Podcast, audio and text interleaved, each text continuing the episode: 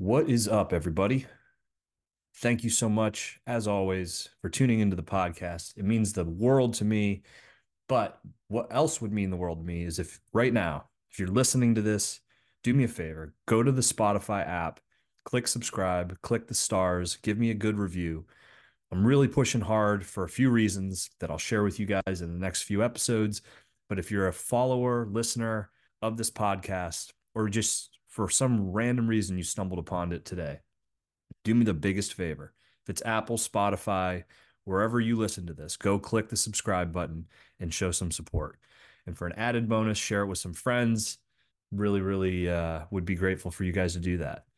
My guest today is a former guest of the show. He's a friend of mine. He's a singer and a songwriter who currently lives in Austin, Texas.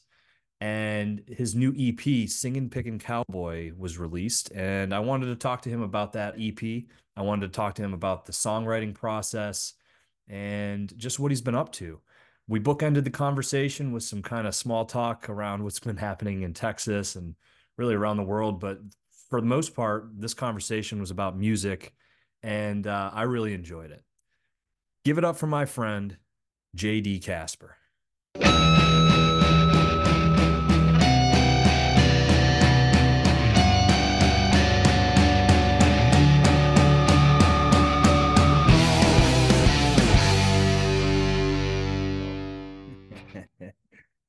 What's happening, I- buddy?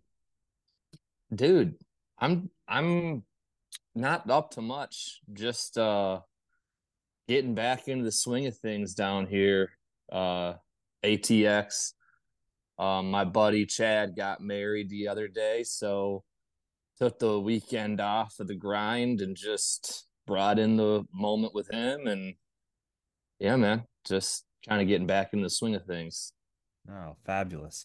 Feel like I just saw you, but it's been yeah Uh, that was over uh over the summer Yeah, yeah. Lots been happening with you.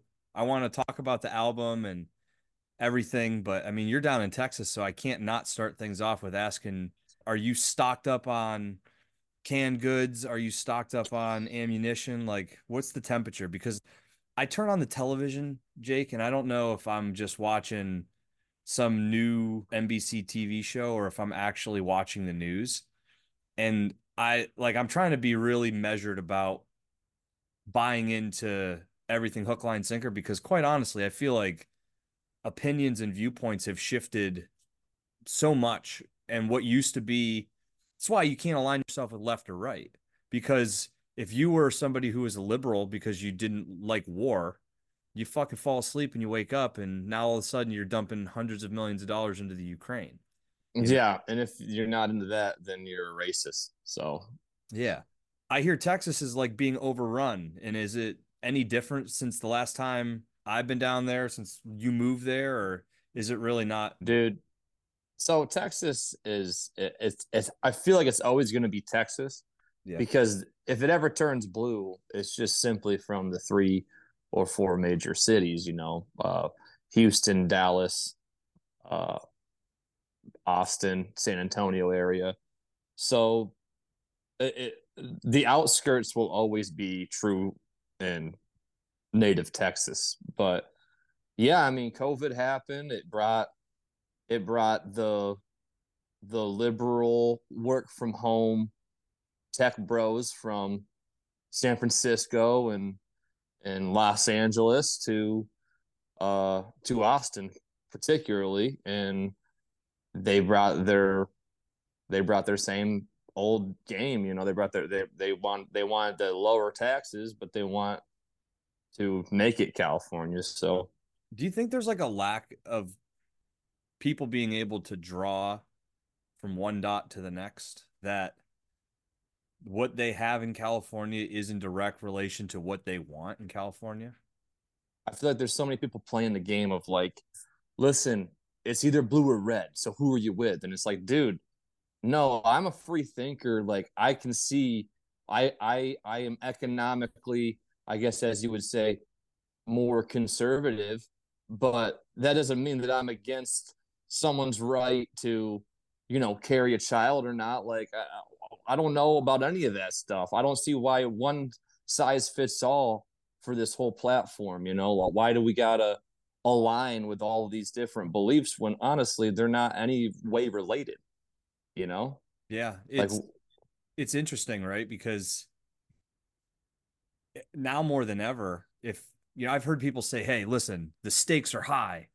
I get it. You don't like this guy, or hey, you, you don't like this guy." It's always with Trump, right? You don't like Trump, that's fine. But if you don't vote for Trump, you're getting more of Biden. We've gotten into this. If you don't vote for this person, you're going to get. Nobody's voting for anybody because they want that candidate. They're voting for that person to not have the other candidate. And Dude, it's like, just... if we're gonna be at, the, if it's dire, then maybe we need to shake the whole fucking thing up and not just mm. continue to perpetuately kick the can down the road.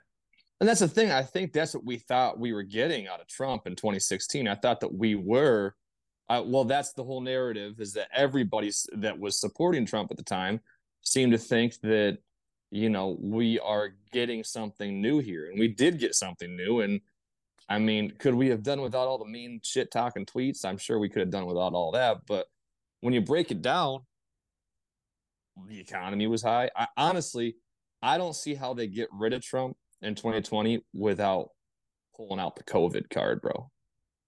The COVID card got pulled. Someone drew that on their bingo card or something. And uh I mean shit hit the fan. And all of a sudden it was so bizarre too. I mean, if you look at hindsight being 2020, you look back at that time frame, everyone's sitting inside their house, can't do nothing. But then all of a sudden, you got to hit the streets and you got to stand up. We're going to fight back, baby. We're all going to get together and be shoulder to shoulder, arms together. It's so funny now, like in hindsight, thinking about how everything, how everything worked out. Yeah, no, you're not wrong. It's, like all the protests and people yeah. And no, no, I'm like I, I am 110 percent sold on you know we need we need to train our police better because you know the interactions that you, you can just look anyone with a mind can look go on to social media and see these videos of just yeah terrible goes, interactions with police it goes without saying right like i'm not and i'm not just saying this as like okay yeah blanket statement so then you can just go like down your down your far right rabbit hole, right? But yeah, it goes without saying, I really don't give a shit what anybody does as long as they're not hurting other people. Yeah. I I had this conversation this past weekend. My wife had a friend in town, and you know we were just sitting up, we were talking, and I said, people that have their pronouns in their LinkedIn description or social media, like I don't even want to talk to you. You you've instantly like especially if it's a guy and it says he him and, and, i mean hear me out right you're a guy you mm. got he him in there well okay that's pretty obvious um now if you were a guy and because i don't have a problem with people that are trans right which to why, me yeah. right like why, why would i if you want to be trans and take it a step further you're a trans you're a woman who is transitioned to be a man and you want to be called he, him. And it bothers you when people call you her. I get it. Uh, you've, you've transitioned, you went through all this work, you're trying to start this new life. Excuse me. And you it's want fucking people... man. what a great what a great clip. like I but it I mean in a way I get that frustration. I can understand where that frustration would come from if you truly are somebody that wants to be something else and people just continue to call. I'll I'll run with this, okay? But you and me, why do you got to put it in there? Like, yeah, I mean, why do I got to put it in there? If if you're a you look like a man and you want to be called her, then put it in your thing, and I'll just know to call you her. But Bob Johnson, he, him. like, I don't know what you're trying to do other than tell me that mm. you're you're standing there in solidarity. I guess is is what what that is. And I mean, Dude. some people would say that with a straight face, like, "Hey, I'm doing this for the people who feel marginalized that are like that." Okay, like walk that backwards through any other scenario in the world, and you're gonna look like a fool. And you saw the the video of like not the video. There's like an article that I was reading or something, and it was a teacher in Canada, like a tech ed woodshop teacher, and I guess he just decided to take it to the extreme, and he's wearing rubber tits and a dress to work. And lipstick, the whole nine, but it's just like it's like your stereotypical blue collar man, and nobody can really say, "Hey, you can't do that." Like it's like no, if we're going if we're going on this extreme, we're gonna do it, baby. Was that proven to be satire, or was he like legit? Dude, I I can't say for certain, but I'm pretty sure that that was a real thing. I mean, I I don't see how you just make that shit up, but maybe. Uh, in today's world, maybe it's maybe it's made up. Who knows? Do you remember Mrs. Brown, the substitute teacher? She was an older um, lady that had like a southern accent. Oh yeah, Miss Brown. Miss Brown. I think about her because like her classes, whenever Miss Brown was in class, she was never in control ever.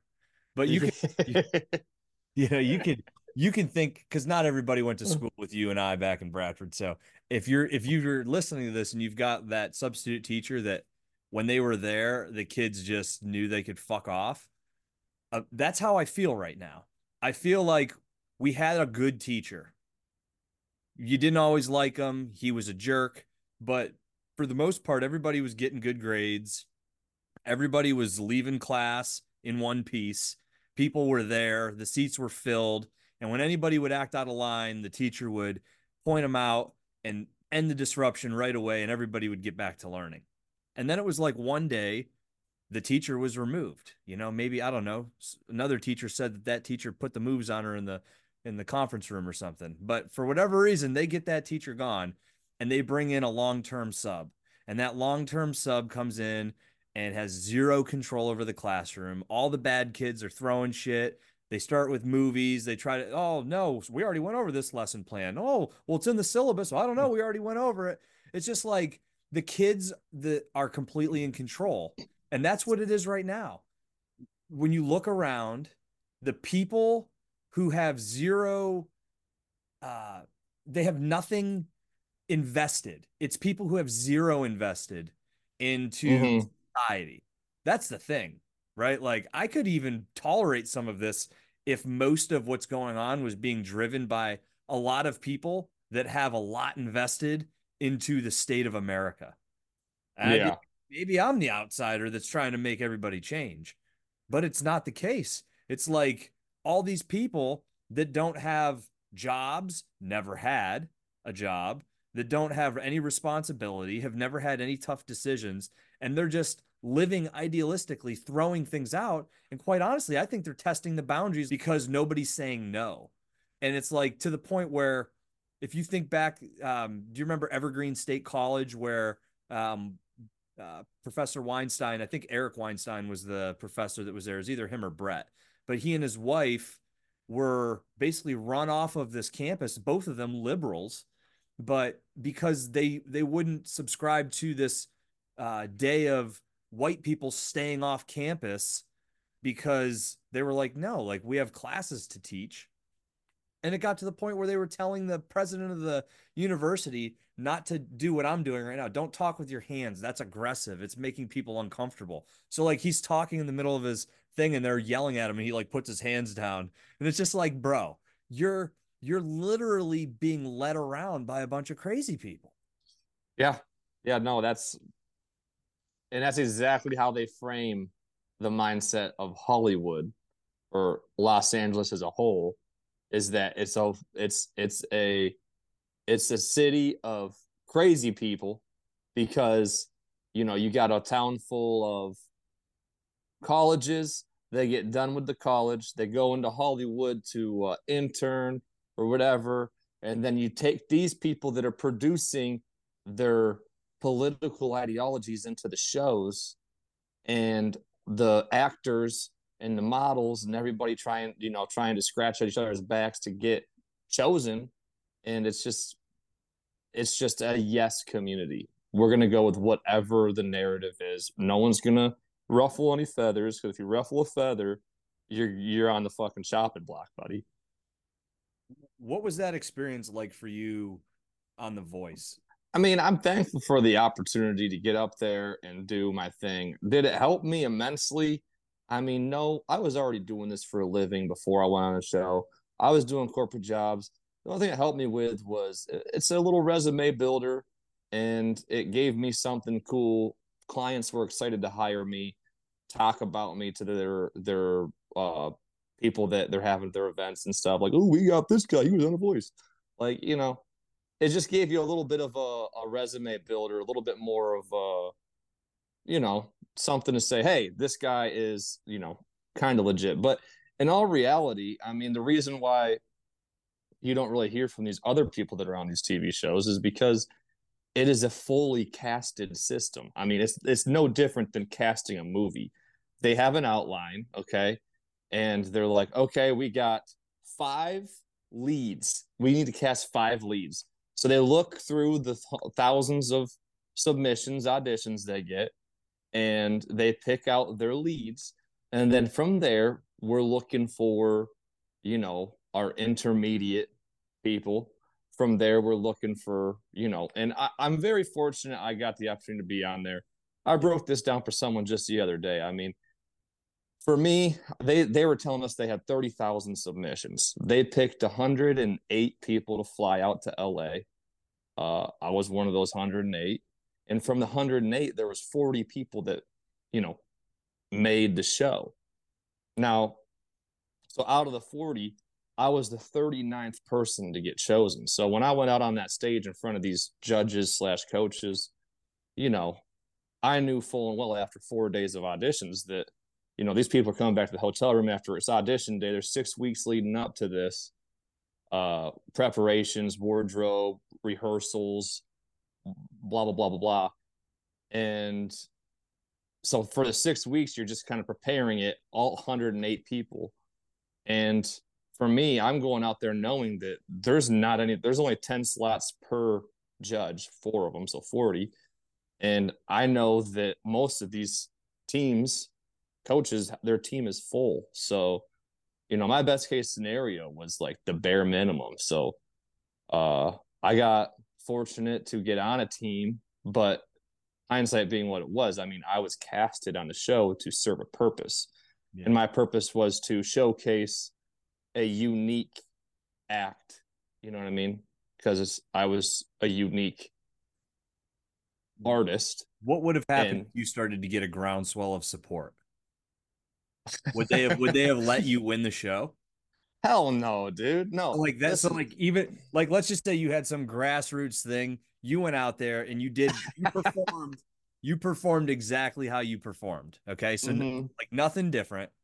And you just somehow were able to go and like create a social media campaign and everybody fell in love. Like, I don't know, you talked about your dog or some like, you know, some sob story and people fucking fell in love with you and everybody's calling in. Like, is that all a bunch of bullshit for people who are outside trying to root for people and it's all set in stone? Or was it I mean, you, they would have been like, oh, wow, like, let's run. I can't. I can't say that it's set in stone because before it even airs, I was already I I had already been off the show. I mean, I, the whole thing was already done by the time I had my first appearance on TV. So I already knew how it turned out watching it on TV and you know my phone blowing up from There's, that's right. There's no fan voting on the voice, right? Eh, Until there, very end. The, yeah, the very end, they have like the live portion of the show, but the main portion of the show, which is the reason why people like the show, is that first initial audition. You know, where they turn the chair. But like, if you That's, went out there and just like, what happens if you kicked ass in the battles, right? And the person that you're going up against chokes because it's live, right? Like, no, no, that's not live. That's pre-recorded. That's all pre-recorded. So what? So let's say yeah. you go out there and you kill your performance, and they're all watching, and they're like, fuck, Jake like blew this guy off the stage. Would they have Dude, I'm gonna drop one for you. You ready for this? Go and do this all over again because we gotta have this person perform better than you so it's believable that they move on.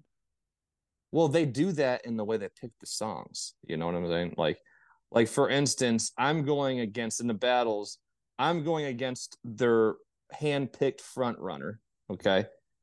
Uh dude sounds like George Strait. Now, this dude can't touch my range but they're not picking a song that's going to showcase any sort of range. They're picking a song that showcases deep, deep, deep baritone. You know what I mean? Yep. And so that I was the perfect pick to go against this dude in that battlefield because my voice is naturally has a higher tone. You know what I mean? I'm not like a true uh just like a straight up low register singer. I'm more of a of it. I'm, I was never even a bass in choir, dude. I was a tenor. So I have a high voice for a man, and that's my strength. And uh, I can sing the low stuff, but it's not. I'm really. I'm. That's the thing. I'm versatile, and the a lot of these other dudes that go on there, they're a one trick pony. Yeah. And I'm not saying that to talk shit. It is what it is. I mean, like I said, I was I was about to make this point a little earlier um, you know, I I do this for a living. I play music, you know, every weekend. I make a comfortable living doing so, and I do events, I do gigs, I do showcases, and I record and write my. I fund my own records. I record myself. I write my own songs. I'm a hundred percent independent artist. Now, this show for guys that were like me, I think I was one of two out of out of the 40 people that made it everybody else on the show is like, I've never played live before. I've never had a show. I've never even done a gig. I they're like straight up Where did they music. find them? They're music theater people that just have really nice voices and they can go out there and sing a song for 90 seconds that they rehearsed for the past six months and crush it. But they've never gotten paid to play music like legitimately. And I'm going out there, I'm like, well, I literally like I do this for a living. Now, do I sound like Aretha Franklin over here? No, but like, uh, I I mean, obviously I'm doing something right. You know. What, what about the network? Like, are were you able to draw any valuable networking from that? Like people that have become valuable as you've left the show, or was it really just uh, the point that you made? Like, hey, it's a good resume resume builder, but really nothing other than that. Because like I don't know. It's I guess it's ignorant of me, but I I knew that it was somewhat scripted. Eh, okay, this is how my brain's working. Like, yeah, no, the show's definitely somewhat scripted. It's a produced show. Like they're gonna make sure they control it in some way, shape, or form. But they definitely Oh, they bring the lawyers like in. Mentorship and like you just you would get this impression that everybody that's there that at least makes the show is learn like gaining so much additional experience and like wow mm. like i really developed myself as a songwriter because of these mentors that are here and like i mean how can you develop yourself as a songwriter from someone that doesn't write songs? I mean these are these are manufactured artists to begin with so i'm not trying to just shit on the situation but i am calling a spade a spade okay? so you're, not, so you're saying that you're not a fan of blake shelton? Uh, i think I'm blake is cool.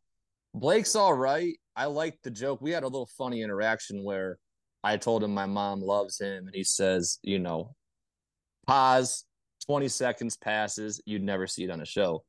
I'm like, are you gonna respond to that? Dude's got an earpiece in probably, and Brewster goes, so say you love mothers. So then, so then 20 seconds, 25 seconds passes. He like repositions himself in his chair, hunches forward, and he's like, Well, I love mothers and it ended up being like this big clickbait thing where Blake Shelton says he loves he loves mothers. You know, so it's like basically they knew that you said that and went into him and we're like, hey, we need to get you saying this so that we can together with something previously recorded. I don't know if it's previously recorded. I'm just saying it felt like it took a damn eternity to get well, a response. They wanted him to respond to something that he hadn't responded to, basically he was waiting to get fed the line. It felt okay. like. I gotcha. That's my hindsight. It could I could be wrong, but anyways, I, you know, uh, I, again, I Blake Shelton is a songwriter. He writes his own songs, but he doesn't. Not every song he's played sure. has he written himself. You know, I've never uh, recorded a song that I haven't written. So I will say that I have never recorded a song that someone else wrote. So can I don't know. I mean, I have 20 songs out. I've written them. all. So I don't know. I can't speak for some. I, I can't say how many songs these guys have written. I can tell you that, you know, what's that? Kelly Clarkson, because of you. I mean, that was written by Avril Lavigne. So I don't, I don't know. I don't know. Maybe she's, uh, maybe she's a songwriter. I'll have to Google it. Maybe she's written some songs, but I can tell you that uh, I don't know. I can tell you I've never recorded a song that someone else wrote. That's all I can say. Who's the greatest songwriter from your perspective? Uh, my favorite song. I have a couple favorite songwriters. Um, Jason Isbell is one of them. Um, uh, Chris Stapleton obviously is a great songwriter. Now he does record songs. He doesn't write, but it's okay because the dude spent decades being a Nashville songwriter. Dude has credits for all these hits, bro. He's like, he's done his time songwriting. Um, but one of my favorites, I don't know if you're even into know know this dude, but Dan Wilson, uh, lead singer, Semisonic. Closing time. Mm-hmm. Okay. Why do you think you never hear a Semisonic anymore? They did release a record recently, but why do you think they fall off the I'll uh, fall off the rails? So does he get picked up as a songwriter because of that that album? Homeboy, if you look into Dan Wilson's catalog of songs, dude has the biggest hits. The biggest hits. Dixie Chicks, uh, Chris Stapleton recorded, Adele, uh, Alicia Keys. I mean, dude, this dude is putting out pop hits, and he's just straight up in his house writing songs. Closing time, dude. Closing time. I mean, dude is just a genius. Dan Wilson is his name, and uh, he's one of the best songwriters in the music industry right now. Has been for a long time. Jesus, I'm looking at it right now. Yeah, I think he wrote a he wrote "Someone Like You" by uh, Adele. Mm-hmm. Never mind, I'll find someone like you. Beautiful song, gigantic hit when it came out. Uh, I'm not ready to make nice by the Dixie Chicks, or I guess the Chicks nowadays. Uh,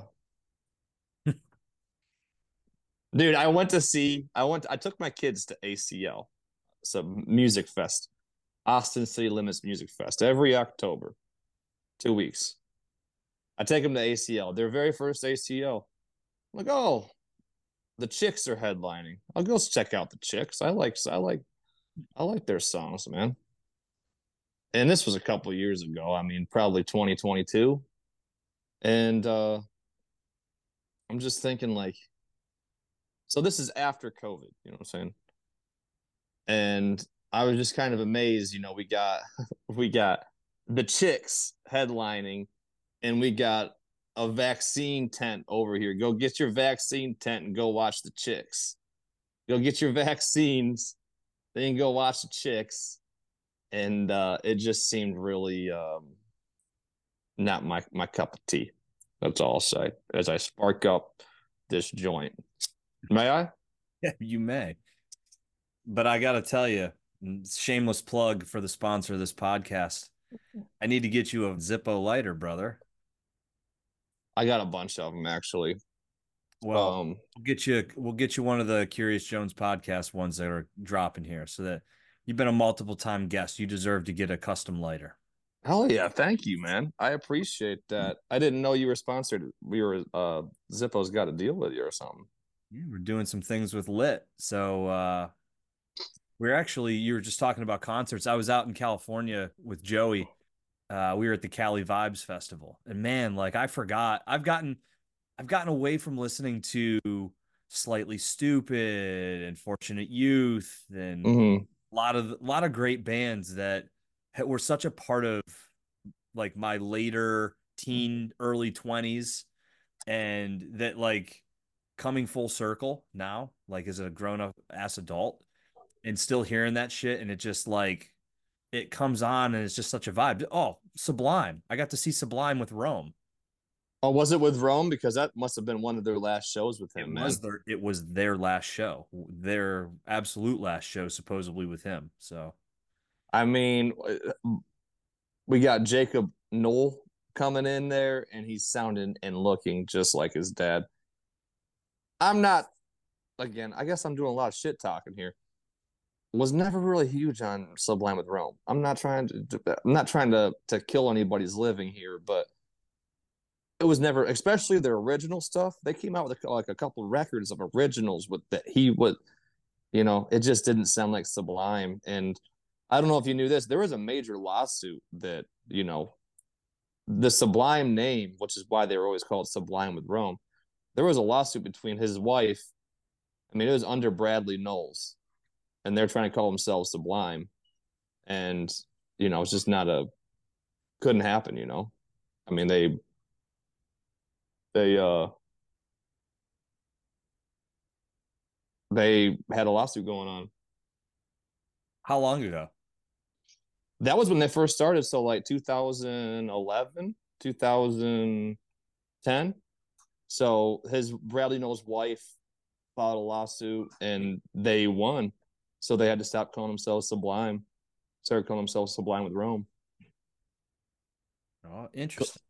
Because the the name Sublime was trademarked. That's why now they're going to be called Sublime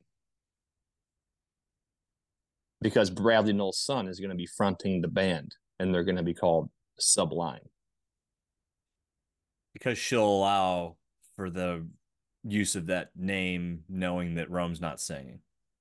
Yes. Yes. Yeah, okay. There's, there was, I actually met the dudes from uh, Badfish a couple of years ago on 420. I went to see, they played here in Austin. I was like, dude, I'm going to go see Badfish. I've always liked Badfish, always wanted to see them. Uh, go out there, great show uh, go back to a bar I go to, and they walk in the bar I'm at. I'm like, oh, I'm gonna say what's up to the dudes. So I meet them, and they're like, yeah, you know, we're just kind of going back and forth. I was, I've always been a huge Sublime fan. I mean, one of my favorite bands of all time. Uh, I was in a reggae punk rock band when I was in high school. Yep. So I'm super into the sound. I've grown a little bit away from it in my adulthood, but uh, I don't know. I might I might come out with a record of of that type of stuff here uh, in the future. But I mean, they were really cool dudes. I think they do Nelson's Ledges up in Ohio every summer. Uh, that festival up there, and that was always a huge thing for our area. Like a lot of our friends were always going to these. You know, you ever hear people talk about Nelson's Nelson's Ledges festival? I have. Yeah, that's like a thing up there, man. Yeah. now it's it's just a different vibe that was a I wasn't really looking forward to going out to California. It was good to see Joey and like we had some business that we were working on with Lit, but that whole festival was just a different vibe. It was laid back all around Long Beach where we were. Just the the people that were there, they weren't troublemakers. A lot of festivals that I I, I really haven't been to a whole lot of festivals since, geez, like Coachella back when GNR was headlining Coachella.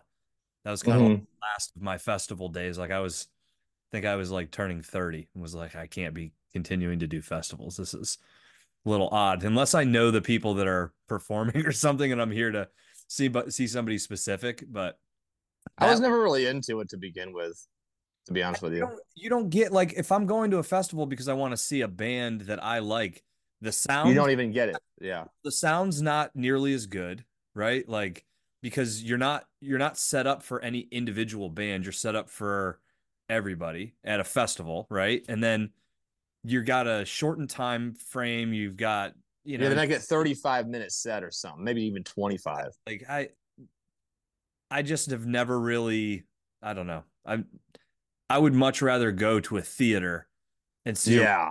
a show dude just like hours long some of the best shows I've ever seen are at, are at theaters. Honestly, one Fuck the- yeah, dude. Honestly, every fucking every show that you see, eh, like your favorite shows, I feel like are always going to be in a theater, even on top of the arenas. I mean, I've been to some arena shows too, but I'm taking theater shows every fucking time. Yeah, I will say though, listen, and I, I've so I mean I've seen GNR a lot in some stadiums here recently since they've gotten back together I mean, I don't know. I've I've a whole thing in my bathroom wall just with all the tickets. Sometimes I forget some of the shows I've been to, but I would have to tell you the best concert that I've been to was Metallica in Philadelphia at the Wells Fargo.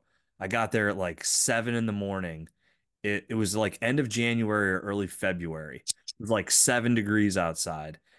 And I just, we stood there and we got in, down, we were down on the floor, front row for Machine Head, Metallica, and uh, Mastodon, I believe. Or no, it wasn't Mastodon. It was The Sword. Remember The Sword? Oh, I don't think so, man. It was The Sword, Machine Head, and then Metallica. And it was uh, it was right after Saint Anger, I believe. Or no, it wouldn't have been Saint Anger. So you must have listened to Metallica just nonstop. I was a big Metallica fan. Like, yeah, this was like at the peak of this would have been 2008. Yeah. Okay. Dude, that reminds me of like my very first legit concert. Well, my first concert was when I was like 14. I went to see Brad Paisley. This is before I was ever in country music. I remember seeing Brad Paisley and thinking, dude, this guy fucking shreds, baby. He is crushing it. You would never guess. But then I go back. That was at Darien Lake. I get the concert bug and I start getting into playing guitar and stuff. And a big reason, a big influence of mine at that age, 14, 15, 16, is John Mayer. Like John Mayer was crushing back in these. This is like 2008, 2000. He doesn't, do, he doesn't do himself any favors, but man, that guy's hated on and he is so good. Dude, he fucking. So, anyways, I go, I my parents get me a ticket for my birthday. Think this is before I had my driver's license. So I'm like 15. Uh, and they drive me up there. They take the lawn seats. They got me a seat by myself, like fucking up there, dude. I watched John Mayer in concert by myself, and I was just in awe the whole time, dude. I wish I still had that piece of shit phone I had. I had a bunch of pictures of it, but I was I just loved every second of it, dude. I was hooked. So that was probably one of my favorite concerts, and it's because I knew everything. I you know listened to the music religiously, and then you know one of my other favorite concerts I've been to was another another one I went by myself. This is when uh first moved to uh to Orange County with your brother Joey and my brother Gary. Uh I get tickets to the Terrace Center, I think it's Ter- Terrace Theater in uh Long Beach and mm-hmm. see the Avett brothers to get uh and and it was just dude it was like amazing, man. I fucking I think it was like an eighty dollar ticket, but I just loved it. I don't wanted to go by myself because I knew every single song. I was fucking screaming every so every word, and just it was almost like a a religious experience, dude. Because this is and that's like what I've strived to be as an artist is like at that point in my life, I was coming off of a off of a lifetime low, dude. You know, I'm like I'm like a shell of myself a little bit, like trying to figure out bad breakup, fucking leave the military on bad terms, even though, you know, they got multiple years of my life in the middle of the ocean, you know, and it's just kind of like a rebound of figuring out. And I just remember having the time of my life at that concert. So ah, it's great. Changed your trajectory. Music, live music, especially, man. I, I remember my first real concert was over at St. Bonaventure. My parents, I was in fifth grade. I went over to see live. And uh, Aqua, I think, was the name of the band that opened for them. And live comes out. They play two songs. Wait a minute. Is this in St. Bonaventure? Yeah. Yeah. That's what you just said, right? Yeah. Okay. They may have played two songs, maybe three. and then they they bust into their song Shit Town. And before they start it, the singer like goes to this pause break. He's like, "Hey, I just want to let everybody know we got in earlier this morning. We rode our bus down Main Street, and I wanted to dedicate this song to you." And they start playing Shit Town, mm-hmm. and somebody throws a fucking boot up onto the stage and hits that motherfucker right. Oh. They all stop. He th- somebody throws a guitar down, and they give everybody the finger and walk off stage. I, I remember. I'm, I don't know how old you are in fifth grade, maybe 12. I'm there with my mom and dad, just like waiting, and they're like, "Yeah, I think it's time to go." And I'm like, "No." Your not- dad's probably like, "Oh, they're fuck you. Your dad's yelling at him. Oh, yeah. Kids next to him. Oh yeah, yeah, no, for sure. But then I, I ah. mean, f- fast forward, I had you know talk about great songwriters, the Goo Goo Dolls. I've seen them a couple of times. Once at Bonaventure. Every That dude is a great songwriter. every time I've seen, I mean, they're a little they're a little suspect now with how they look. I mean, Jesus, they look like twin lesbians, but Yeah, they've, I got- saw they've, they've gotten like way way woke. They're you know, and I would say they've they've gotten themselves caught up a little bit in that LA culture, but they're I mean, I, how can you hate them? They've I think of some of the best written songs. Man, Name, Iris, Black Balloon. Black Balloon. Yeah, we said at the same time. Those are I mean, just such amazing songs. And that whole time period of his songwriting, I don't, that's the thing. Like they, I feel like as a songwriter, you can catch lightning in a bottle, and it just doesn't last forever, dude. So, so that guy caught lightning in a bottle. He pumped out some hits like pretty quick. Like their first two records had hits on, yeah. but they haven't been able to recreate. Like when when's the last time? I'm not talking shit.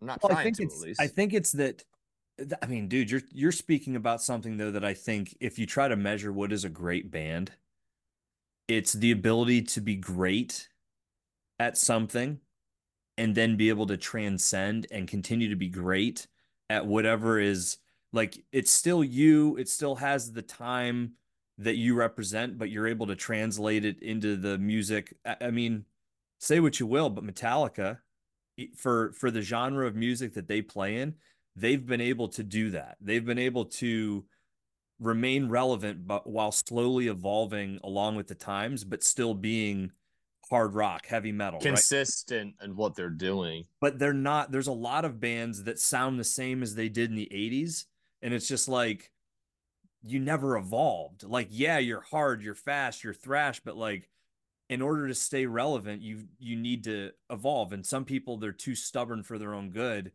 and they don't evolve at all, right? They don't they don't understand that and, maybe they just don't want to change. And that's cool too. Like mu- that's the beauty of music, right? There's no right wrong way to do it.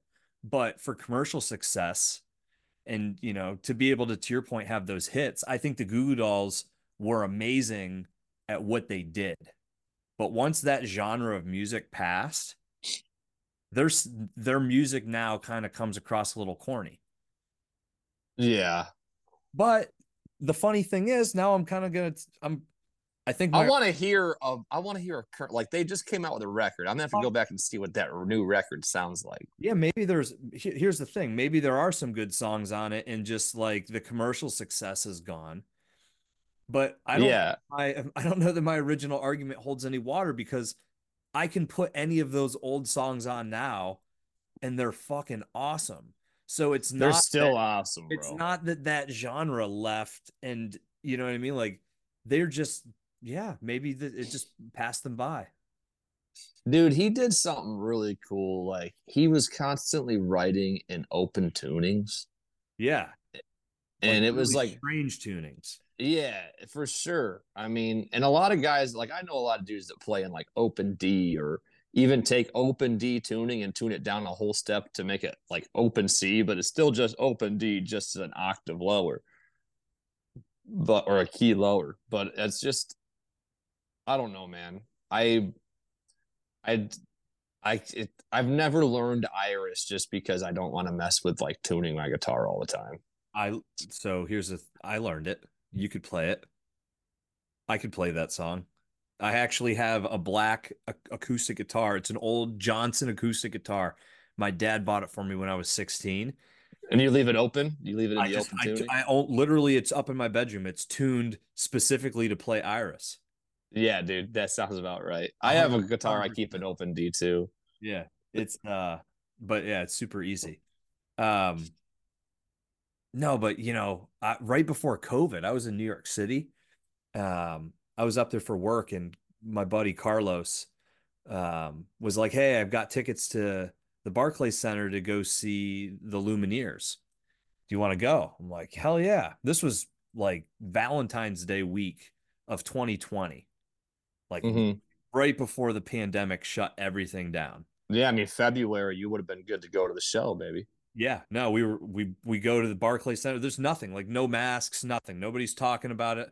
I got back. Well, it was in the news. It was in the news that day. Slightly, but remember, it wasn't. It nothing like I remember when it hit because of work. We thought it was in China, but we just thought yeah. it was in China. Yes, right now people were talking about it, but there was no worries of anything. It was like a week and a half later that I got back, and then shit hit the fan. Yeah, but we're I'm at the Barclay Center with Carlos, and we're we have seats stage left, probably 15 rows up. Decent seats, you know, but we're on an aisle. And um, awesome show. I mean, these guys were, I was so impressed. I was, I love a lot of their songs, but I would have never said that I'm a fan of the Lumineers. But they put on a great show. They sounded amazing. But dude comes out and runs down the center aisle, jumps a fence, jumps another fence and climbs up into our section and comes up and literally sings half of a song standing next to Carlos and I. Like I'm videotaping the whole thing. It was the craziest experience from a, a live performance that I've ever That's had. That's cool. Yeah. So what's the process been for this most recent album? So I just released an EP called Sing'n Pick'n Cowboy.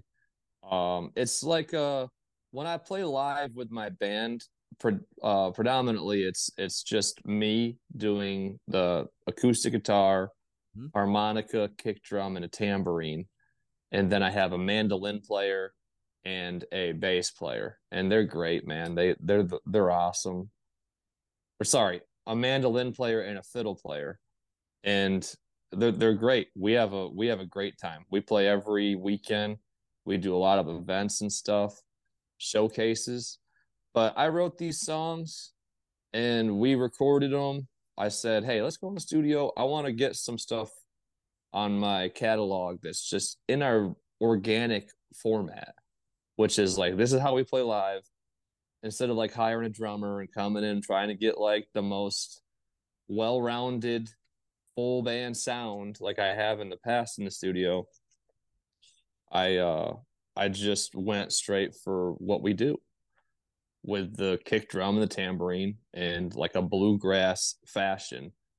And uh we just captured that. And my mandolin player cameron he uh he's like a bluegrasser bluegrasser. So he he has an upright bass. He brought his upright bass. So we just tracked everything uh we tracked everything live basically uh in different rooms at Orb Studios, and then we dubbed the vocals and the bass. So we just replayed it, and he played bass on the way back, and I sang. But everything else was like live as it would be if we were just playing. But you don't want to do live because when you, for me, I'm in the booth.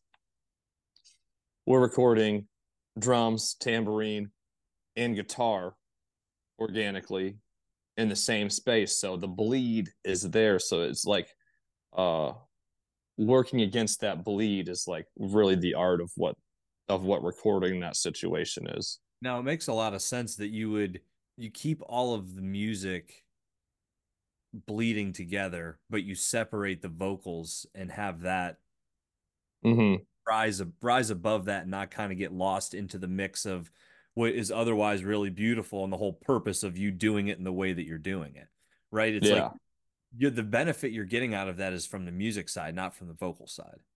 Yeah. By playing it live which is i think is I want to is this the stuff that you put on instagram like social media and stuff or was it mm. something different? No this is the same stuff. Yeah this is it's a it's a five song ep that was recorded in this format. Three of the songs is in the format i just described and I have two straight like acoustic songs that are just on an acoustic guitar and a vocal and a harmonica. So, uh, but the other three songs they're like straight bluegrass, kick drum, tambourine, uh, upright bass, mandolin, fiddle, acoustic guitar, and vocals and harmonies and stuff. What's one that we should listen to? Well, uh, the most the one that's doing the best right now, it got put on a playlist called Sad Cowboy Music. Great playlist. Listen to it all the time. Uh, it's doing pretty well. It's called Sing'n Pick'n Cowboy, the grass version. I think it's track two on the EP. Uh, and yeah, I I enjoy that song. Let's see if we can get it to listen play title track, baby. Let's do it.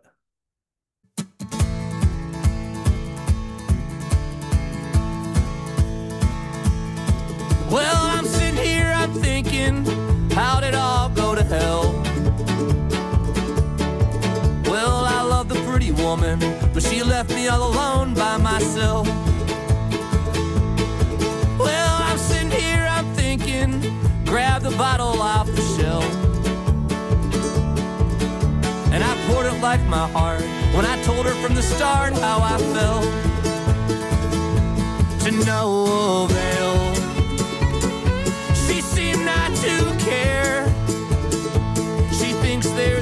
There's singing, picking cowboy out there.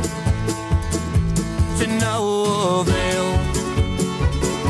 She seemed not to care. She thinks there's another singing, picking cowboy out there. Well, I'm sitting here, I'm thinking, going through the good times and the bad.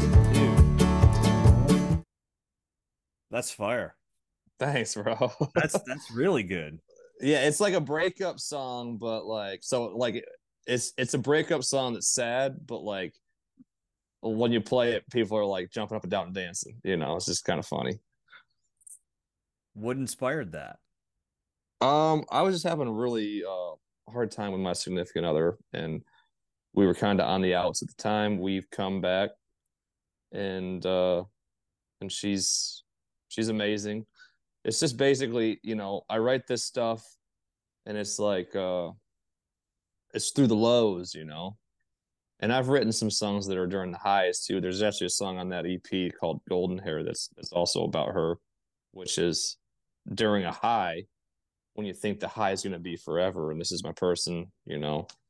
But you're going to navigate these lows too. And it turns out that I've navigated some lows. And when I have these lows, I can pump out some material that is pretty organic and real and uh, record it and release it, man. But yeah, it's definitely a, a situation. I actually uh, wrote the song in a much more sadder state, which is just like a I recorded if you look on the EP, there's two versions of that specific song, Sing'n Pick'n Cowboy.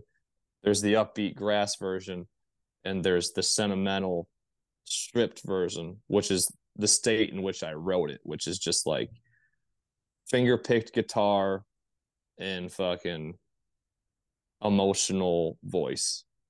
And that's that's what I that's how it was when I wrote it but then I was like, I want to use this for my band, so I kind of reinvented it in a upbeat fashion. All right, so let's let's play the other version then. Okay, let's give it a shot. No, this is awesome. I didn't realize that there's two. Yeah. I'm sitting here, I'm thinking, how'd it all go to hell? And I love the pretty woman, but she left me all alone by myself. I'm sitting here, I'm thinking, I grabbed the whiskey off the shelf. And I poured it like my heart when I told her from the start how I felt. To no avail. She seemed not to care. She thinks there's another singing, picking cowboy out there. I'm sitting here, I'm thinking, going through the good times and the bad. I told her that I'm sorry for the bullshit that she saw on my behalf. I'm sitting here, I'm thinking, maybe I should just let it go. Like the Colorado River, My love for her won't stop, it just flows. To no avail. She seemed not to care. Thinks there's another singing, picking cowboy out there. To no avail. She seemed not to care. She thinks there's another singing, picking cowboy out there. Well, I hope that you find what you're looking for. Well, I hope you don't mind if I come knocking at your door. Well, I think I'll survive, though my heart is Take a look up the road. A new chapter's been born. To no avail. She seemed not to care. She thinks there's another singing, picking cowboy out there.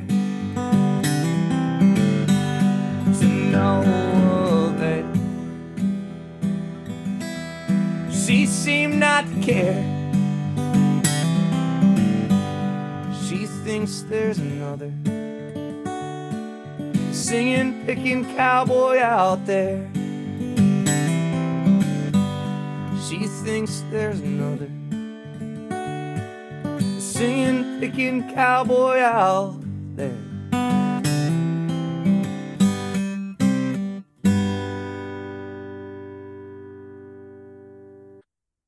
Couldn't put that one on pause after a few minutes, dude. That's amazing. That's honestly, you can feel the you can feel the rawness in that, right? And regardless of where it comes from or you know how it's originated, I think all of your music's always had that for me.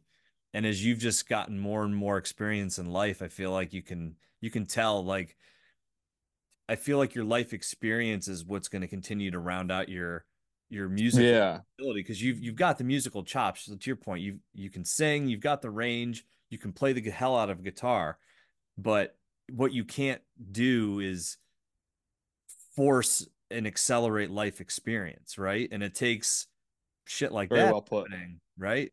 Bad shit happening, going through the the struggles which we all go through. That's why it's relatable, Jake. And I like I think it's a after hearing that, it makes perfect sense why you record it the way you do. And I think that's your thing, man. If I'm you, why go in and, and record the way everybody else is recording? Because that's not the way you perform. Half Yeah. of half of your magic for me is like when I go and see you play live, there's just an energy that's there that's not there with other people. Right. Exactly. I, I think you you figured out a way how to how to draw that into both the way you write songs, but also in in how you record and, and get somebody to listen to it. So kudos, and that's that's some fire shit. Thanks, bro. I think it's all about finding your own lane, you know? And that's like, you know, I posted this uh I, I've been taking these songs, you're wearing the Nirvana shirt. I posted that Nirvana cover. Yes. And uh and the whole thing is we're taking we're taking these popular songs and we're we're reinventing them in this this format that I do, which is the kick drum, the tambourine, and the bluegrass elements. And I think in the in the in the heading I called it Nirvana grass, like Nirvana dash grass. And I had fucking these motherfuckers, these bluegrass snobs just pissed off, dude. Which hindsight being 2020, I think that's what that's what trending is in today's world is is dealing with the fucking the shitstorm of negative people that are staring at their phones every day waiting to just post some mean shit to someone they don't know bro. You know what i mean? Absolutely. that's that's what trending is in today. Like if you look at being, you know, and I'm not famous, but you take someone that is famous, if you look at their shit, I bet you any money, it's their mentions on Twitter is just Hold people on. talking shit, dude. I got the best one. I got the best one. Hold on. Where's I I can't remember what this girl's name is. Oh God, what is this name? I'll find it. It's just people talking shit nonstop, bro. Like I had some dude comment on there on I think I posted on TikTok or something. And this dude like they're just like, "Oh yeah, why don't you just like I'm sure that's what Kurt would want is just his song be, you know, fucking crushed like this. Like that's totally what he I was like, dude, well, you know, I don't know. Why don't you ask him? Let me know what he has to say about it, bro. Like you for real? I'm a huge Kurt Cobain fan. I love Nirvana, and that's exactly why I played a Nirvana song, dude. I love bl- the bluegrass elements of music, but no one was ever there in my life to introduce me to bluegrass. So I found bluegrass and I appreciated bluegrass after listening to, you know, the hit music that pop hits, bro, from the 80s, 70s to the 90s. You know what I mean? Like that's where that's the music that I heard like without trying to hear it in my lifespan. So that's why I was always drawn to 90s music. And if I can hear bluegrass versions of songs that you already know, and I think that's how a lot of people feel. That's why people like to come out and listen to my listen to me live is because I'll play three hours of songs that you know in a fashion you've never heard before. And it's just different. People enjoy it. And that's all that needs to be said. So my plan right now is to just keep on making these videos of just just reinvented hit songs and and let people find them and follow me. That's the plan right now. And continue putting out records. I love it. I love it. Writing and recording records, man. So I found what I was looking for. Um, I think I I think I found this from Tom Segura. Maybe it, it may have not even been Tom Segura. I, it doesn't even matter. So there's a this girl. Her name's Afton Prater. A F T O N. Afton. P R A T E R. Her Instagram's afton.prater. She's uh she's from up north. Uh, I think she's from like the, uh, she's actually from Washington and she moved to Nashville and uh, she's a songwriter now. She's like trending all over TikTok, and her songs are. I'll I'll let you judge for yourself, but they're like rhymey, very like poppy country girl songs where she sings about tractors and like all kinds of stuff. Um, I'll play one for you here. But do you have your phone on you by chance? I'm on my phone Okay. right now, actually. All right, so I'll just tell you this thing. I'll I'll play a song for you really quick. So here's one.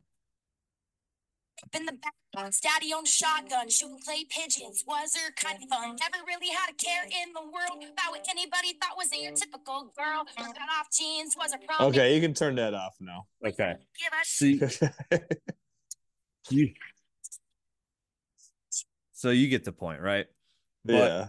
the, the best part is somebody has somebody's done something where every time she posts anything on social media, the comments, the the very first comment for sure, and like lots of other subsequent comments are all talking about crack cocaine. It's like, please write a song about crack cocaine. Um, Taylor Swift's been real quiet since she found out Afton is oh. writing crack songs for her fans. You go and look at any one of this girl's videos that she posts. It's just people trolling her. dude, I don't know if somebody set up some like fake accounts, but now I comment. I go here now, and every time, whenever I see she's put a new video up, I'm like, I didn't hear you sing about crack cocaine. Like I just go in there and, and say it. Everybody else does. The very Poor first broad, man. That's fucked up. Yeah, and some nights are for writing crack songs. How about pop That's- crack? What's a good smoking boot? What's That's good what I'm saying, though. But this is exactly so. Let me tell you this. Let me tell you this. Okay, this is exactly what she wa- uh, She's getting the attention that she Absolutely. wanted, yes. and she's getting she's getting paid. Like she's an influencer now. How many followers does she have? She probably has a freaking ass ton of followers from this shit. Like forty thousand. Okay, forty thousand. But like this is I I heard this in like some random ass podcast that I don't even know if it was Segura, but it was somebody t- brought it up, and they were just laughing about somebody said that about the comments talking about crack, and now I just can't help myself. Every day I'm looking to see if there's another video and if people are still saying it.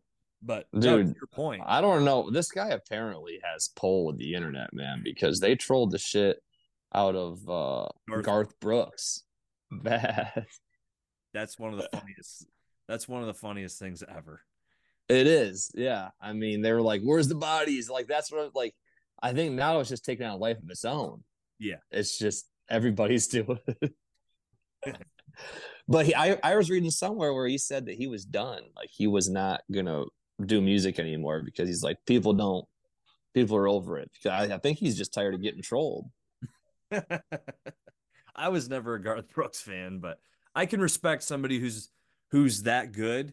But he's just in the he's in like the bubble of Tom Cruise for me, just kind of like a weirdo, a little bit of a weirdo, Yeah, just too I mean- big and famous for his own good. the whole like alias thing is a little odd. I can't remember what the name is, but something ridiculous. You know what I'm talking about, right? How he would sign like wasn't it the aliases at the hotels? No, well, obviously he did that, but no, he released records like he released like cock rock records, like Nickelback type records. Which I'm not here to to. to- I, I like Nickelback. I'm pro Nickelback. First of all, let's have that conversation. Put that in the bank. We'll bring that back up. But he came out with like two records of an early 2000s type of rock sound, and uh, it was under a different name. I can't remember the name but if you look into it, Are you being serious? I swear to God, dude, I swear to God, he's got. I mean, two that's I guess it's kind of genius. You wouldn't do it as Garth Brooks, right?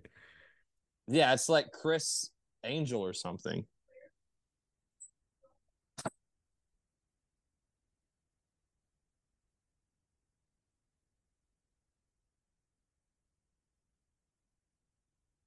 It's not Criss Angel, but it's like something. Chris Gaines Chris Gaines, that's right. Yeah. is a one-off fictional rock persona created as a movie character for Garth Brooks to explore musical styles Uh, far removed from his success as a country singer. Initially, Brooks planned to feature the Gaines persona in The Lamb, a motion picture that never materialized. Hey, listen, like, sure. dude and you hear the music though it just didn't catch on at all dude like i don't know if anybody was listening to chris gaines baby like Could you on, man. imagine if could you imagine who, like the person that was out there? Because you know, and of course somebody had to have been a big Chris Gaines fan, and then they realized that they were the biggest Chris Gaines fan. Like, what if your dad somehow was like a Chris Gaines fan and had like a Chris Gaines T-shirt because he heard it on the radio, and for some reason it just resonated with him back? I mean, because this would have been back before you could have really like looked things up too much on the internet, right? yeah you wouldn't know who the fuck it is you're just like oh i like that I remember I thought Hootie, buy that cd i like that cd I remember I mean I'm probably like most people I thought Hootie was white. So oh well everybody i mean the music definitely sounds white man come on i don't mean to say like come on now i mean it sounds like it's early 90s not early but it's 90s i mean hootie I was I was actually fun fact, I was on my way to the McKean County Fair uh the night after I broke my retainer and my dad told me that Darius Rucker was a black guy. And I was like, what? I, I remember driving to Smethport and that was a conversation we had. And I was just eh, the whole time I was at the fair, I was just like beside myself. I can't believe that Darius Rucker is like known for Wagon Wheel. Like it's just it kind of irks me a little bit. Dude, Hootie and the Blowfish had some hits.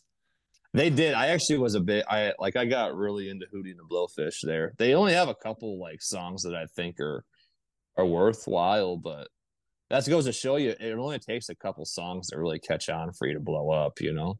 Yeah. Speaking of Nickelback, Yeah, I, I mean, dude, again, I, this is back in the era of CDs where you, you know I'm on the school bus with my CD player, my headphones in, and I like that was just in my backpack, ready to rock. School bus, So how- headphones, How should you? and the, the CD sleeve. oh yeah, listen, I listened to Nick, to Nickelback. I had every How- Nickelback CD in that CD sleeve. I had a oh, Nickelback collection. Did, did Nickelback write their music?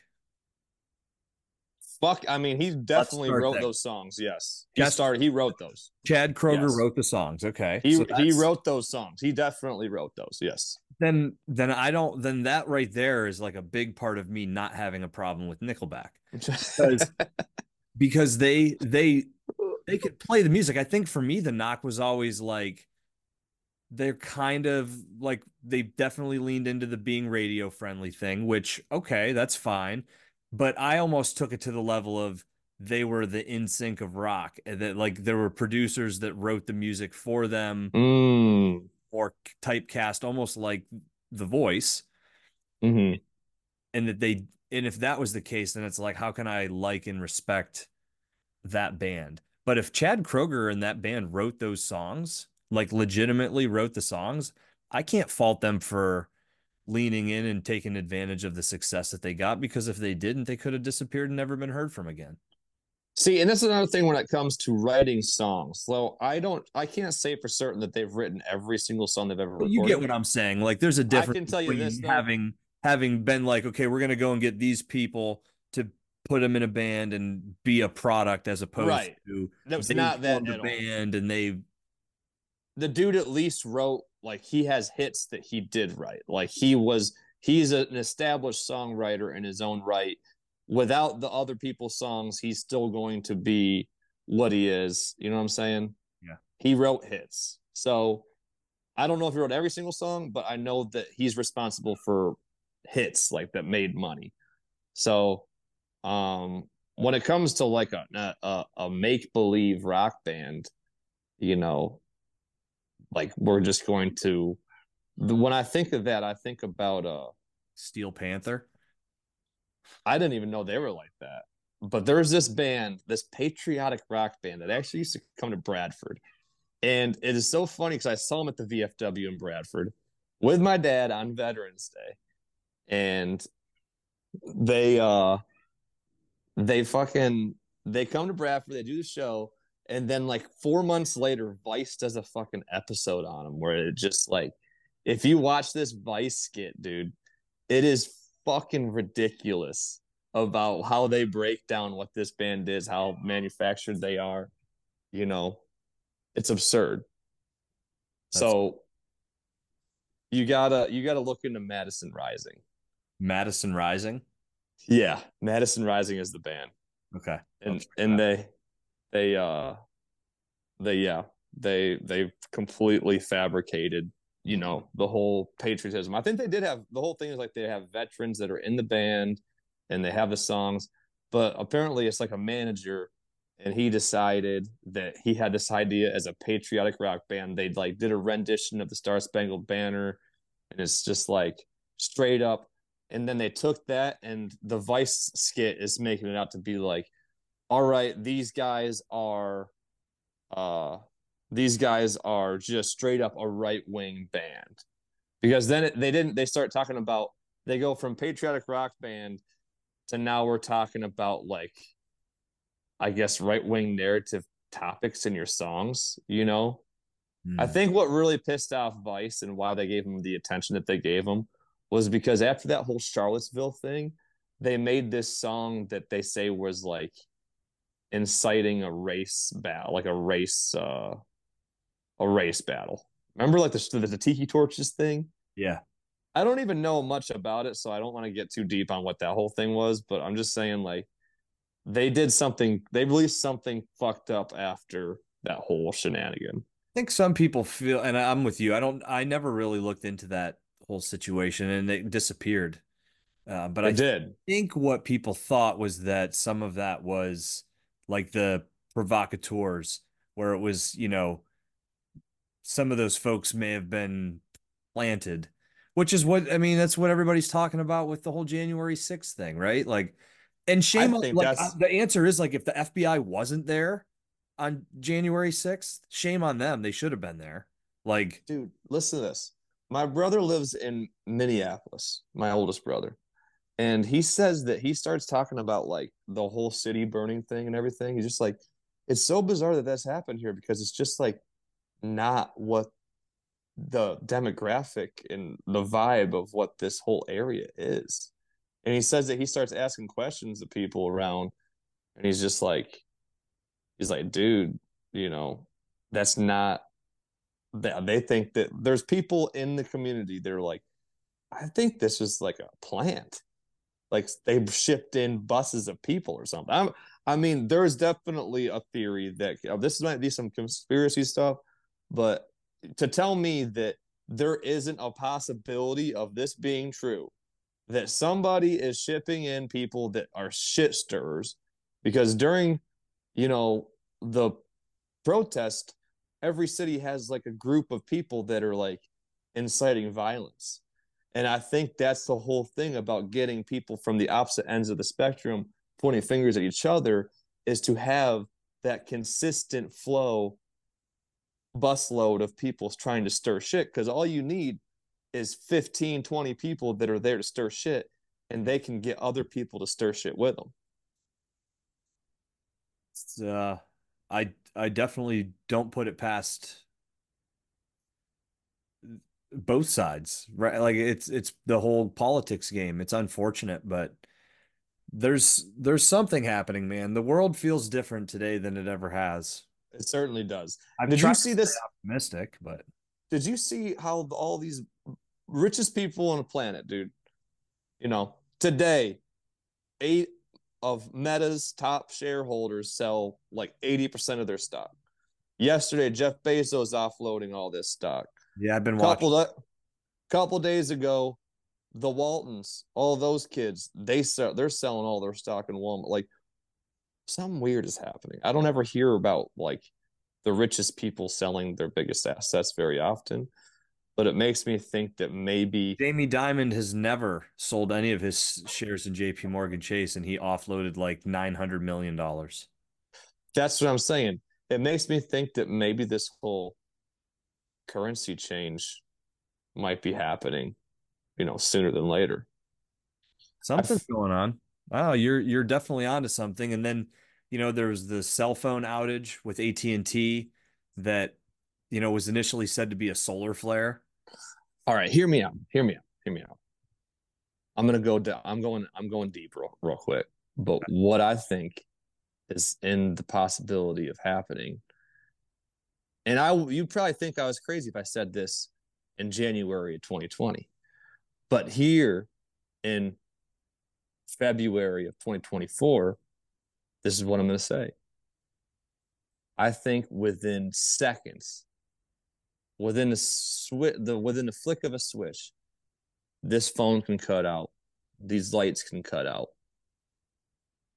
that internet router stops working, and all in the midst of things, maybe there's banking issues or I don't know, man. I don't know what I, the question is what what can happen? What's in the possibility of happening? Well, and are you ready for it if it does happen? Listen, right? I won't if, get into specifics, but that's what you just laid out is is my biggest fear, right? And same. They they kind of dangled it in front of our faces with that movie that Obama produced, right? And so uh, have you seen that on Netflix yet? No, Leave, what's it called? Called Leave the World Behind. Oh God. You haven't seen it yet? If it, if Obama produces it, I'm more than likely not watching it. But no, no, no, no, no, no, no. I didn't know Obama produced it. Jake, you need to watch it because it's about it's a it's a movie that was made.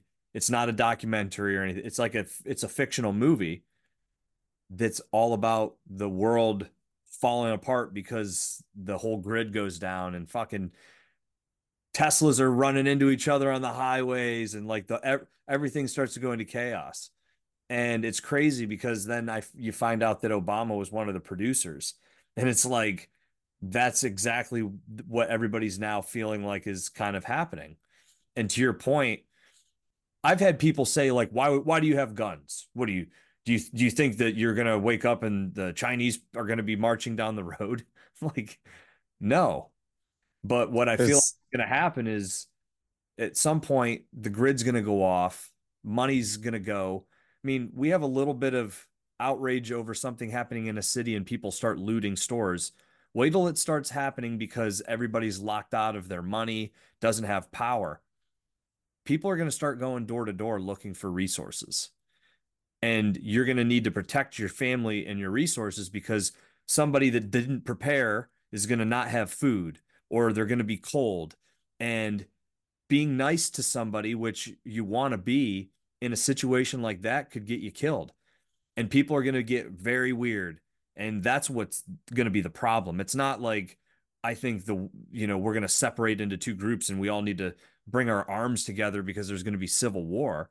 I think there's going to be mass chaos because dude it scares the shit out of me man. And i came to the city you know because i'm trying to chase a dream. And now i'm sitting here every day and i'm just craving my rural lifestyle that i had as a child again. You know i i i just it it scares the absolute piss out of me uh, we'll talk after this because I don't want to get too too too in the weeds. But I'm I've been for the last six months, man. I've been so focused on a few things as far as getting myself prepared, and it's like I, I hate to even say that because I sound like some whack job prepper, but if you don't have water, food, the ability to, uh, you know, clean water once you're out of bottled water, like what are you gonna do? You gonna go to the lake and drink? You're gonna go to a stream and drink the water? How are you gonna clean it? Like people don't think of that. What are you gonna do? You got some. well not only that what if the gas what if the gas lines aren't working so you know you don't even have fire in your house you can have to you, we got to start cut, cutting down trees using firewood I mean, there's a we're lot of things, uh, even as little as like, how much gas do you do you keep in your car? Do you let your car get below a half a tank? What happens if shit hits the fan? Do you th- do you think you're going to be able to go and pump gas? Like, no, you're going to be able to take whatever distance you have in the tank that you got. You know, do you have gas at home? Do you have do you have guns? Right? Do you have ammunition? Do you have walkie so here's the thing There's do there's you many things that you need to be prepared for, but people they're like, "Oh, well, what's what's this TikTok dance that I can learn or look at this this mom and dad they just switched. It was a mom and dad, now it's the dad and mom and the the son is now the daughter and oh my god, I hope I'm not racist.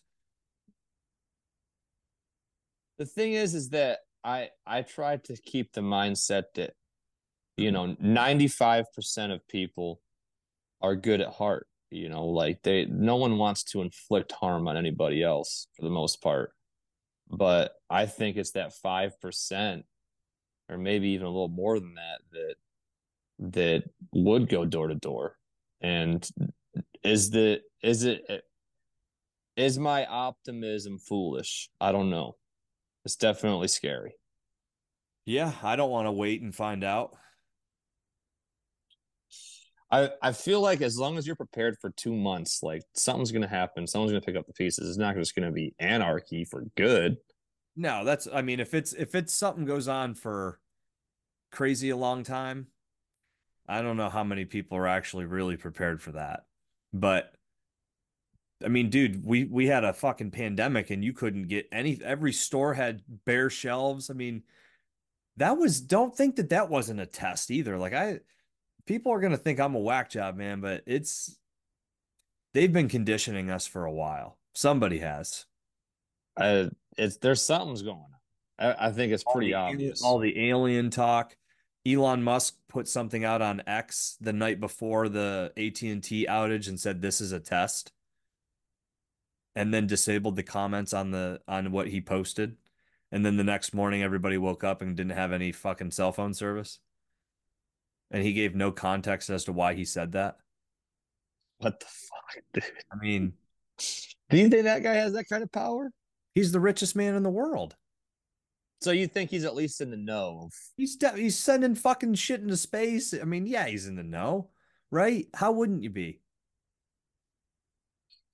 I'm surprised his stance on aliens, man. But maybe it's for a reason because because he's in I it. think I'm kind of of the mindset that maybe this whole alien thing. I, I've always been of the mindset that aliens are a legitimate thing, but I'm starting to think maybe, maybe they're doing all this, bringing all this stuff out, just because they're gonna pull the alien card, and then that's when shit really hits the fan. All right, and then lasers are coming down from space, and we think we're being attacked by an alien race, but maybe it's not. maybe they just got some tech and it's time to get rid of you know it's time to time to go down to about 50% 70% of what we are right now 30% of what we are right now you know because once people get pissed off and start looting and causing all sorts of havoc that's why maybe why is all these rich people's why why is why is there bunkers being built you know why do mm-hmm. they want bunkers well I don't know. Why do they want bunkers? It's kind of a bizarre situation. You're selling all your stocks and building bunkers. That's a little I've, suspicious. I've, I've got a I've got a really horrible theory I'll leave you with before we part for the night. What if what if there's like an asteroid or something coming that's going to take us out? And that's what the all the alien sightings are whether it's that stuff's kind of in our atmosphere moving around now or those are different sensors and drones that we've been trying to send out to you know analyze the situation but the AT&T outage was actually this thing like crossing in front of a satellite somewhere and it just kind of took the the phone service out and they're not telling us yet but all these rich people are cashing in all their stock and getting their money out and building bunkers because they want to try to survive. And we all don't have a clue that it's coming. We're distracted by war and all this other shit. And we're about ready to get blindsided by a giant rock that's just floating millions of miles an hour right through space. I don't know, dude. I feel like if it would have to be really far away right now. I mean, it's not orbiting with us. So I don't know. It would. I mean, they say the rock that hit you know, 12,500 years ago was what the size of like Texas. It's pretty Yeah. fucking big rock, dude. Big ass rock. It's a big ass rock. Man, the scariest part about all that, like that whole the whole Graham Hancock research and stuff like that, where the asteroid hits, and then you got like a three mile high fucking tidal wave Yeah. that crosses the entire planet five or six times over. You know what I'm saying? Mm-hmm. That's maybe even more. You're talking about a wall of water that goes across all the land masses multiple times. It's That's wa- clearing that's clearing everything. I mean, if you have a rock that big and it goes all the way down to the ocean floor at six thousand miles per hour, whatever it's going through, it's hurling through space, and we're hurling through space. mm-hmm. You know, I mean, what is it? One point three million Earths can fit in the sun. That's how fucking small Earth is, buddy. Okay, so, uh, we get hit by a fucking pebble, and that's all it takes for a motherfucking How do we know there aren't things out. How do we know there aren't things out there bigger than the sun that could just like in an instant take us out? Because we trust like that 200 years worth of people looking into this shit actually has it all figured out. Yeah, they don't fucking know what they're doing, dude. That's what, dude. I, they there's I, I'm looking at pyramids. They have they have pictures of pyramids in Antarctica, dude. Who the fuck is building pyramids in Antarctica? Archaeological, like we're talking about thirteen thousand years old. Okay, Yep. why is there pyramids in Antarctica? No one's living down in Antarctica, aside from the people that are probably working on the whatever the fuck they're doing in Antarctica. We'll leave that one for another time. But I'm just saying something's definitely happening down there. And there's pyramids down there. We got pyramids in Egypt. I don't know if a lot of the the the people that don't actually like look into this shit. You realize the the pyramids in Egypt align perfectly with Orion's belt, the stars. So how the fuck does that happen without having just like this dense knowledge of astrology? I mean, did the At a people time when when you would conventionally think, well, they can't possibly have everything that we know because they didn't have the capabilities. But it goes to the point that I, I truly believe, and it's what Graham Graham Hancock and Randall Carlson have really laid out. Civilization has been just as advanced, probably far more advanced than what we are today. Just what advanced was was different, right? And it we took a course when things reset and that course charted differently than it was before and advancements were made just on different things but i think that we were far more advanced as a civilization probably several times before we have been today fucking insane, dude. I wonder if it's the oil. Was it always the oil? Like maybe they figured out something else. Like I think the pyramids are a wireless energy because there's like 10 or 12 different pyramid sites on the planet. I think that there's a there's a way that the pyramids are able to harness energy and basically it creates wireless power for the world. I think that is entirely a possibility.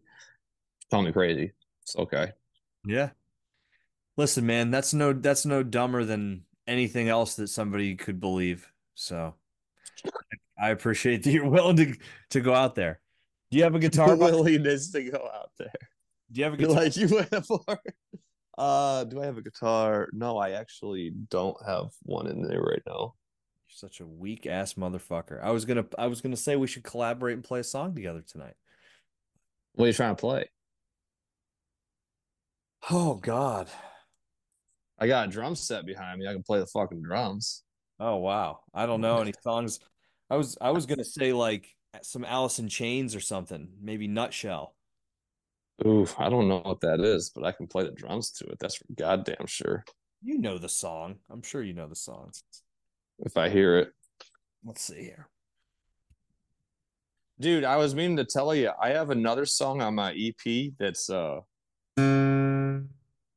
it's called Oil Lease Roads. And it's it's about it's about growing up in our area, dude, Bradford, PA.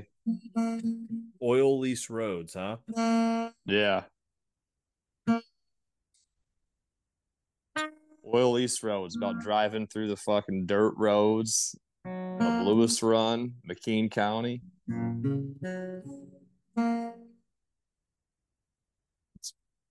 Now you got me wanting to spend all night listening to music.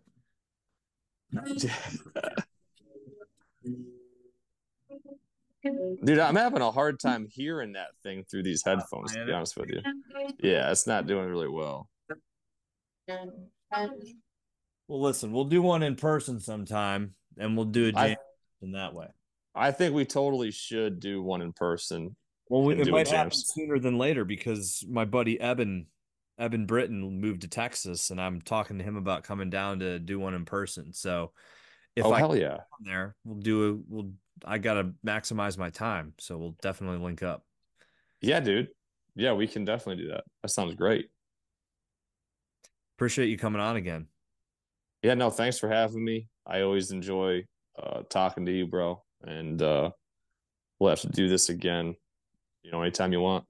Absolutely, you've come a long way. I honestly, from like sincere place, music is fire. That song is really really good, Jake. Thanks, man. Thank you. Yeah.